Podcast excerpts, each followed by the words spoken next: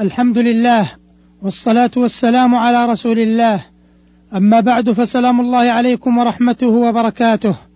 أيها المستمعون الكرام ومن الأمور المعينة على التوبة مصاحبة الأخيار ومصاحبة الأخيار تحيي القلب وتشرح الصدر وتنير الفكر وتعين على الطاعة فجليس الخير ينصح لك ويبصرك بعيوبك ويعينك على تلافيها. كما أنه يدلك على أهل الخير ويكفك عن أهل المعاصي فقد تتركها حياء منه ثم تنبعث بعد ذلك إلى تركها بالكلية. وجليس الخير يذكرك بالله ويحفظك في حضرتك ومغيبك ويرفع من قدرك ويحافظ على سمعتك. ومجالس الخير تغشاها الرحمة وتحفها الملائكة وتتنزل عليها السكينة. إذا ما صحبت القوم فاصحب خيارهم ولا تصحب الأرض فتردى مع الردي. ومن ذلك أيضا مجانبة الأشرار لأن رفقة السوء تحسن القبيح وتقبح الحسن وتجر إلى الرذيلة وتزري بالفضيلة.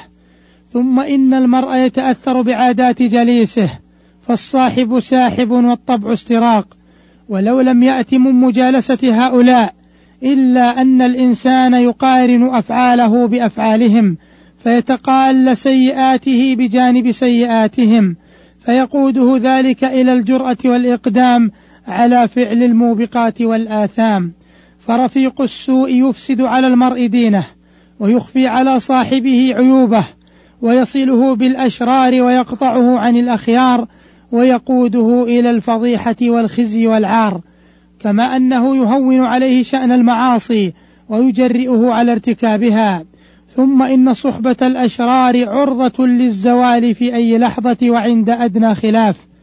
ولو دامت في هذه الدنيا فسرعان ما تزول في الآخرة. ثم إن مجانبة الأشرار من أعظم ما يعين على التوبة.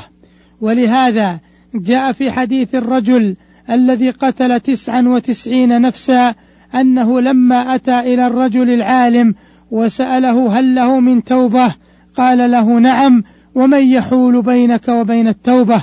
انطلق إلى أرض كذا وكذا فإن بها أناسا يعبدون الله فاعبد الله معهم ولا ترجع إلى أرضك فإنها أرض سوء. الحديث أخرجه البخاري ومسلم. قال النووي رحمه الله في شرح الحديث. قال العلماء في هذا استحباب مفارقة التائب المواضع التي أصاب بها الذنوب والأخدان المساعدين له على ذلك ومقاطعتهم ما داموا على حالهم وأن يستبدل بهم صحبة أهل الخير والصلاح والعلماء والمتعبدين الورعين ومن يقتدى بهم وينتفع بصحبتهم وتتأكد بذلك انتهى كلامه رحمه الله. فإذا تبين ذلك فما أحرى بذي اللب أن ينأى عن الأشرار ويفر منهم فراره من الأسد. تعست مقارنة اللئيم فإنها شرق النفوس ومحنة الكرماء. قد أصبحوا للدهر سبة ناقم في كل مصدر محنة وبلاء وأشد ما يلقى الفتى من دهره فقد الكرام وصحبة اللؤماء. أيها المستمع الكريم ومما يعين على التوبة وترك الذنوب النظر في العواقب فذلك يوقف الإنسان على حقائق الأشياء ويريه الأمور كما هي وبذلك يقصر عما يهوى خشية من سوء العاقبة. وما أتي أكثر الناس إلا من قبل غفلته وجهله بالعواقب. ولو أوتي حظا من النظر لما آثر اللذة العاجلة الفانية على اللذات الآجلة الباقية. قال ابن الجوزي رحمه الله لو ميز العاقل بين قضاء وطره لحظة وانقضاء باقي العمر بالحسرة على قضاء ذلك الوطر لما قرب منه. ولو أعطي الدنيا غير أن سكرة الهوى تحول بين الفكر وذلك. وقال تذكرت في سبب دخول جهنم فإذا هو المعاصي فنظرت في المعاصي فإذا هي حاصلة في طلب اللذات فنظرت في اللذات فإذا هي خدعا ليست بشيء وفي ضمنها من الأكدار ما يصيرها نغصا فتخرج عن كونها لذات فكيف يتبع العاقل نفسه ويرضى بجهنم لأجل هذه الأكدار؟ وقال رحمه الله قد جاء في الأثر اللهم أرنا الأشياء كما هي. وهذا كلام حسن غاية وأكثر الناس لا يرون الأشياء بعينها فإنهم يرون الفاني كأنه باقي ولا يكادون يتخايلون زوال ما هم فيه. وإن علموا ذلك إلا أن عين الحس مشغولة بالنظر الحاضر. ألا ترى زوال اللذة وبقاء إثمها؟ وقال إنما فضل العقل بتأمل العواقب.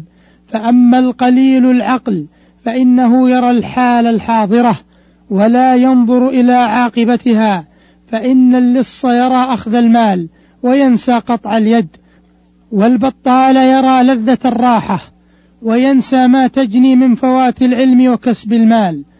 فإذا كبر فسئل عن علم لم يدري وإذا احتاج سأل فذل فقد أربى ما حصل له من من التأسف على لذة البطالة ثم يفوته ثواب الآخرة بترك العمل في الدنيا وكذلك شارب الخمر يلتذ تلك الساعة وينسى ما يجني من الآفات في الدنيا والآخرة وكذلك الزنا فإن الإنسان يرى قضاء الشهوة وينسى ما يجني من فضيحة الدنيا والحد وربما كان للمرأة زوج فألحقت الحمل من هذا به وتسلسل الأمر. فقس على هذه النبذة وانتبه للعواقب ولا تؤثر لذة تفوت خيرا كثيرا وصابر المشقة تحصل ربحا وافرا. انتهى كلامه رحمه الله. أيها المستمعون الكرام ومما يعين على التوبة والإقبال على الله عز وجل هجر العوائد. فالعوائد هي السكون إلى الدعة والراحة. وما ألفه الناس واعتادوه من الرسوم والأوضاع التي جعلوها بمنزلة الشرع المتبع بل هي عندهم أعظم من الشرع فإنهم ينكرون على من خرج عنها وخالفها ما لا ينكرون على من خالف صريح الشرع. والوصول إلى المطلوب موقوف على هجر العوائد لأنها من أعظم الحجب والموانع بين العبد وبين النفوذ إلى الله ورسوله صلى الله عليه وسلم. فحري بالعاقل أن يتنبه لهذا الأمر وألا يحكم العوائد في أمره بل عليه أن يسعى إلى ما ينفعه في دينه ودنياه وإن خالف العوائد والرسوم. أيها المستمعون الكرام للحديث عن الأسباب المعينة على التوبة بقية في الحلقة القادمة. إن شاء الله تعالى.